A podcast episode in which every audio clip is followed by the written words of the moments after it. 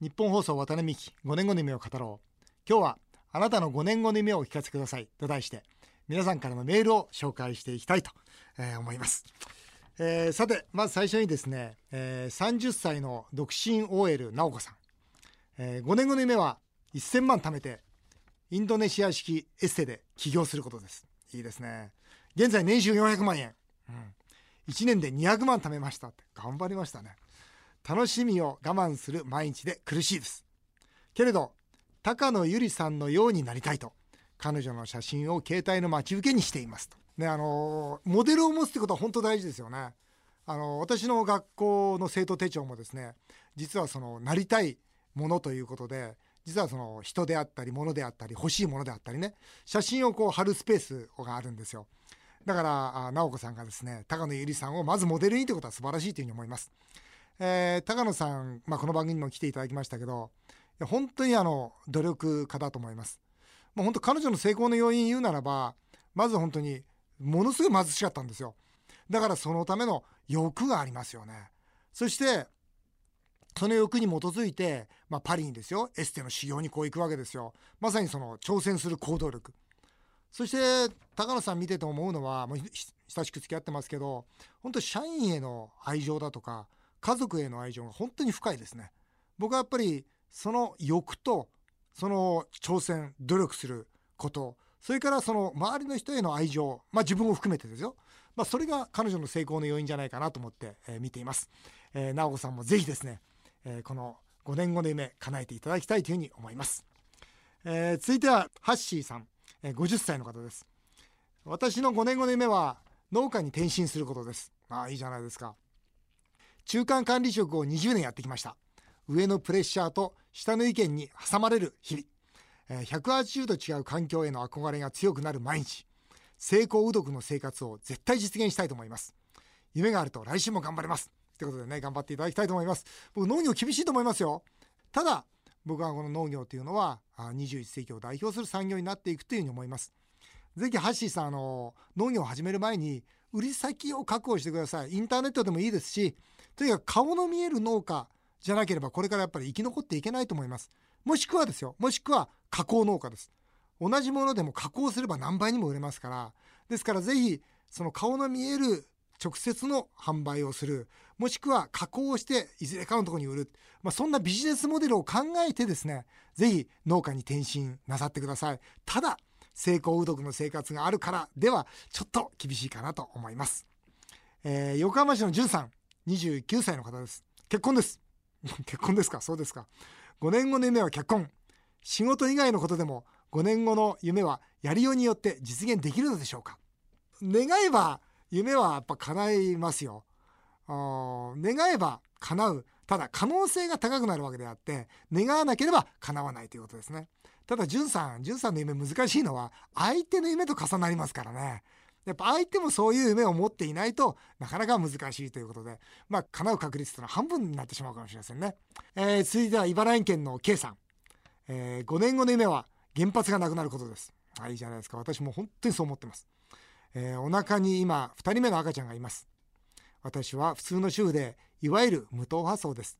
だけど原発がなくなる社会を目指す政治家をよく探し選挙で投票しようと思いますということで本当ですよね。ただどうでしょう。その5年後っていうとなかなか難しいかもしれませんね。あの私も本当にこの原発を何としてもなくしたい。未来の子供たちにですよ。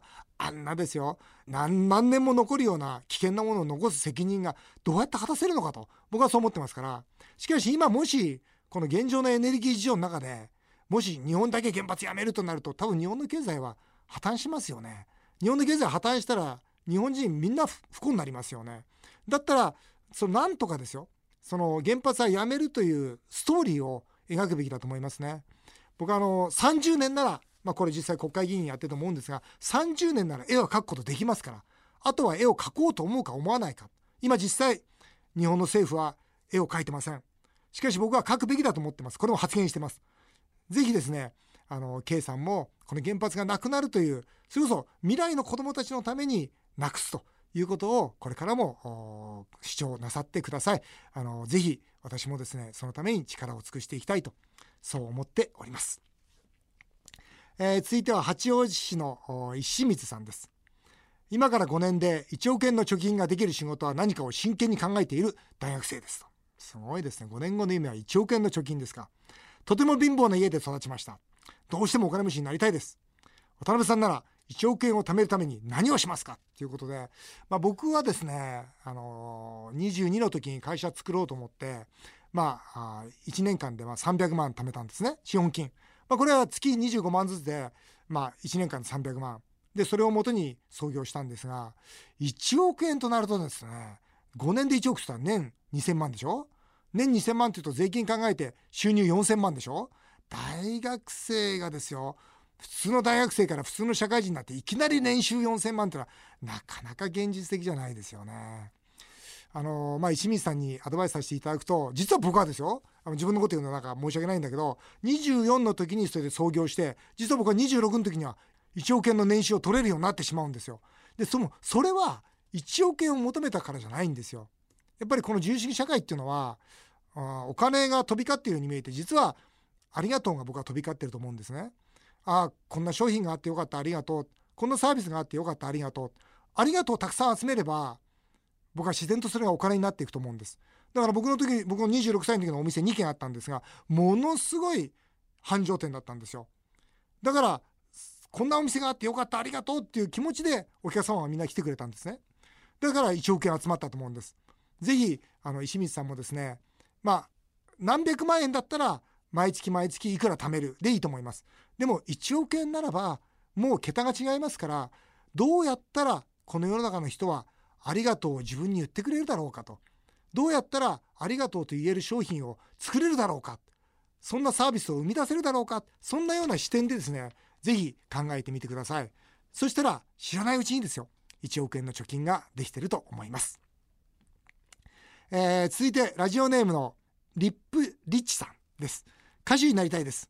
えー、歌手ですか？そうですか。ゆずさんや生き物係さんのように今路上で歌ってます。全くスカウトされることがありませんと。でも5年で日本放送にゲストで呼ばれる歌手になります。そうですか。ね、ぜひこの番組来てください。リップリッチというグループ名、ぜひ覚えておいてくださいということで覚えておきますよ。あの、ゆずの北川君もですね、本当にあの、まあ、親しくしてて、あの、よく話を聞いたんですけど彼はですね石崎賞で歌ってる時に目の前で聴いてくれるたった一人のそのファンのために一生懸命歌っていたんですよね。そして目の前のファンの一人の方がこう感動してそしてまたその感動が伝わって伝わって伝わってとで最終的にはそれこそ武道館いっぱいの方がこう感動するようになった。僕あのリッチさんの、まあ、スカウトされるかどうかは別にしてですよ。今アドバイスできるとしたらですね目の前の今日多分路上で歌ったら一人の方が聞いてくれると思います。その一人の方ぜひ大切になさってください。そして一人の方のために一生懸命歌ってみてください。多分そこから次が開けてくるんじゃないかなとそんなことを思います、えー、続いていきましょう。調布市の吉明さんです、えー、5年後には一番下の子供が大学を卒業するので年に1回は夫婦で発展途上国に行き収入の1割は寄付をするような人間になりたいと思います。素晴らしいですね。我が子に手がかかるうちはどうしても行動にならなかったので行動を起こそうと思います。あの本当に素晴らしいと思います、ね、自分以外の人の幸せそんなものに関わっていく僕は人として本当にそれは大事なことだと思います。ただあの一つだけアドバイスさせていただくとするとあの本当に小さなとこから始めてもいいじゃないですか。ねまず目の前の小さな頃から始めていいじゃないですか。あの例えばあのスクールエイドジャパンっていう、まあ、私の主催している公益法人ありましてね、まあ、17年間カンボジアバングラデシュで子どもたち支援してるんですが例えばですね月1,000円で、まあ、その本当に、まあ、非常に緩やかな里子を持つことができるんですね。で直接その1,000円は直接その子に届く仕組みになってますしそれから月100ドル、まあ、これちょっと高いですかね1万2,000円なんですけど1万2,000円で1人のこの本当の親になれるんですよ。で、まあ、その子を通してですよ、まあ、発展途上国学んで、まあ、それ以降の活動につなげていってもいいんじゃないかなあの何々ができたら何々するって言ってて僕できた人あんまり見たことないんですね。まず目の前の小さな5円だっていいじゃないですか10円だっていいじゃないですか。でまずそこからあのスタートしてみてはいかがかなというふうに思います。ただね素敵な夢ですからぜひ叶えてください。えー、江戸川区の中村さんです。3年後に定年を迎えます。だから5年後には自費出版でもいいから本を書き出そうと思います、うん、いいですね。自分が書いた本がこの世に残るということは何よりも生きた証になる気がします。渡辺さんも1冊目の本を手にした時感動しましたか？ということで。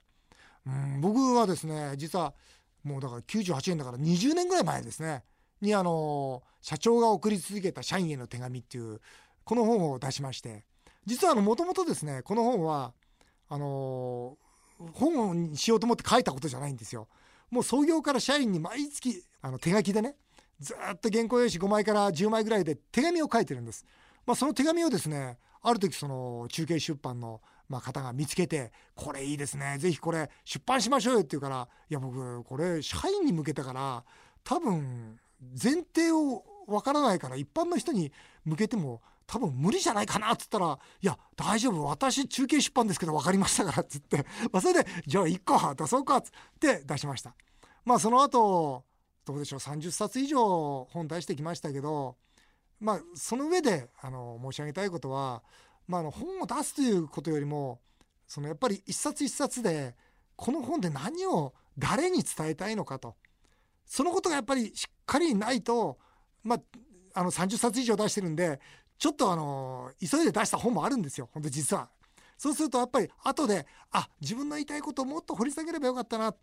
やはりしっかりと言いたいことを明確にしてそれを掘り下げてそれこそ読者のですよ。誰が読んでるかっていうその読者の顔までも思い浮かべながらやっぱ本というのは出版するべきだなと、まあ、自分の反省を踏まえてですね。そんなことを思ってます。ですから中村さんはですね本を出される素晴らしいと思います。誰がどういう顔で読むのか、ね、何を伝えたいのか。ぜひしっかり掘り下げて考えてみてはいかがかなというふうに思います。えー、続いては横浜市の美香さんです、えー、この番組がスタートした5年前主人と結婚しました。おめでとうございますって言いたいんですがその後の言葉が今年離婚しましたと。元主人が渡辺さんが好きで私もその影響で本を読んだりこのラジオを聴くようになりました。ありがとうございます。主人とは別れましたが 渡辺さんの考えやこのラジオは好きなままです。私たち夫婦は終わりましたが 番組はいつまでも続けてほしいです。5年っていろいろありますねってことで本当ですよね。5年っていろいろありますよね。だって僕5年前政治家じゃなかったですからね。本当いろいろありますよね。埼玉市の F さん。この番組が始まった2012年の春カフェレストランをオープンしましたが赤字が続きこの7月に涙の閉店をしました。結婚離婚開店閉店いろいろあります。お店の前を通ったりお店で聞いていたこの番組を聞いたりするとまだ胸が痛いですと。まずは働いて借金を返し5年後までにまた自分の店を持ちますと。だからその時まで番組を続けていてくださいと。よかったらその時お店に来ていただけませんか？ということでね番組は続けますよ。そしてねあのお店を開いたらぜひ行かせていただきます。ね頑張ってください。本当に人生ってねいろいろありますもんね。でもなんだろう。まあ、そう言うと誤解されちゃうかもしれないけど起きることは僕は何でもいいことだと思ってるんですよ。やっぱりあの時の閉店があったから、ね、F さん今度すごい繁盛店作ってあの閉店があったからそ。う例えば美香さんもあの離婚があったから素晴らしい出会いがあったとかなんかこうねきっと物事っていいいい風にいいことに変わっていくんじゃないのかなそうやって思うと人生ってだんだんね豊かになるじゃないですか。いや僕この5年前のその開店のねお話の F さんのメール読んで思ったのは僕はあれなんですよ本当にあの24の時に店出そうとしてライブの居酒屋を出そうとしてたんですよ。でまあその時、まあ、坪橋の創業者の方からチャンスもらって坪橋のお店をやるって切り替えたんですけどほとんど99%ライブの居酒屋やる予定だったんです。でももしですよ僕は今から振り返るとその立地だとかサービスだとか業態とか考えたらそのライブ居酒屋やってたら120%潰れてたんですよ。そして2000万円の借金背負って逆戻りしてたんです。間違いなく。だから本当にあの時もしあの出会いがなかったらっていうふうに今でもまあその運運の神様っていうんですかね。運命の神様にこう感謝をしてるんですがだから本当に今謙虚にですね。本当に謙虚に誠実に生きていかなきゃいけないなと。改めて、えー、この F さんのメールを見ながらそんなことを思いました、えー、杉並区ラジオネーム自分色さんです。失礼な内容でごめんなさい。私は昔渡辺さんが好きでよく本を読んでいました。好きでって過去形やめてください。けれどブラックと言われ好きの気持ちが勝手ですが薄らいでしまいました 残念。しかし最近テリーとさんと話しているのを聞いて渡辺さんの印象がまた変わりました。ありがとうございます。私は人の噂や世間に流されるタイプです。だから人の目もすごく気にします。5年後の夢は人に流されない人間になることです。ということでね、素晴らしいですね。本当にあの、新聞だとか雑誌だとかテレビに振り回されてる人ってやっぱ多いかもしれませんね。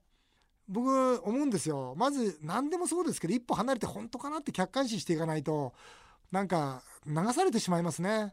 僕政治家になったじゃないですか。政治の記事っていっぱい読むじゃないですか。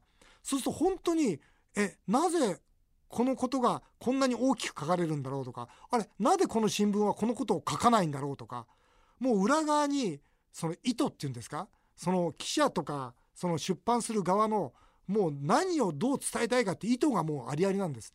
だからそういう面から言えば事実100あったら100が自分のとこには伝わってないと思った方がいいですよ。その仲介の方のフィルターを通して伝わってくる一部の事実なんです。だからその意図を持つ一部の事実に踊らされたらつまらないです。あのー、思考の三原則ってあるんですけどね僕は何しろ物事を考える時は必ずこの3つを大切にしてます。一つは何かというと根本的に見ることです。そもそもこの問題って何っていう見方ですよね。それから時間軸を長く見ることです。今はそうかもしれないけど未来から見たらこれどうなの？これ時間軸伸ばしたらどうなの？それからもう一つこれが一番大事なんですけど多面的に見ることです。何でもそうですけど A という面から見たらそれはものすごい悪いことだけど B という面から見たらそれはすごいいいことだってことになるわけですよね。そうした時どの面から見たらいいのか悪いのかそしてこれは長期的にどうなのか根本的にどうなのか根本的多面的長期的是非そんな思考をされて人に流されない人間になっていただきたいなと思います。あの周りがどう思うと私はとこう思うと。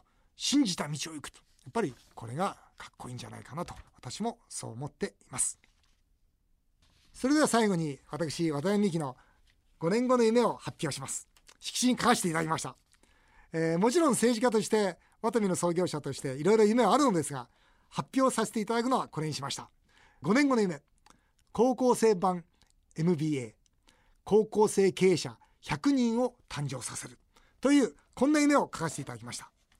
私が理事長を務める育文館高校育文館夢学園という学校がございます、えー、この学校で来年から高校生版 MBA を始めます、まあ、実は非常にワクワクしています、まあ、あの政治家やりましてねあの日本はこれからですね本当に縮小していきます。人口だって80万人ずつ減っていっちゃうんですから。そして高齢化社会が来ます。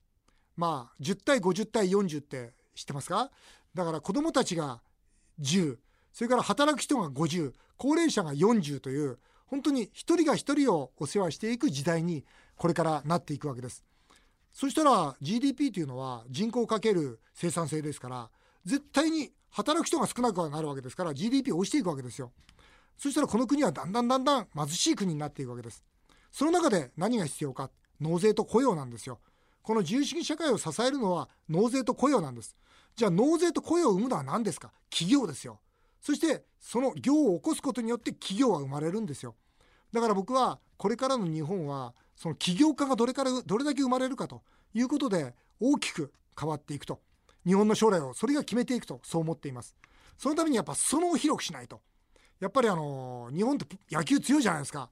サッカーも強いしあれやっぱりみんな野球サッカー小さい頃からやってるじゃないですか。だからやっぱり裾野が広いんですよ。裾野が広いから頂点も高いんですよ。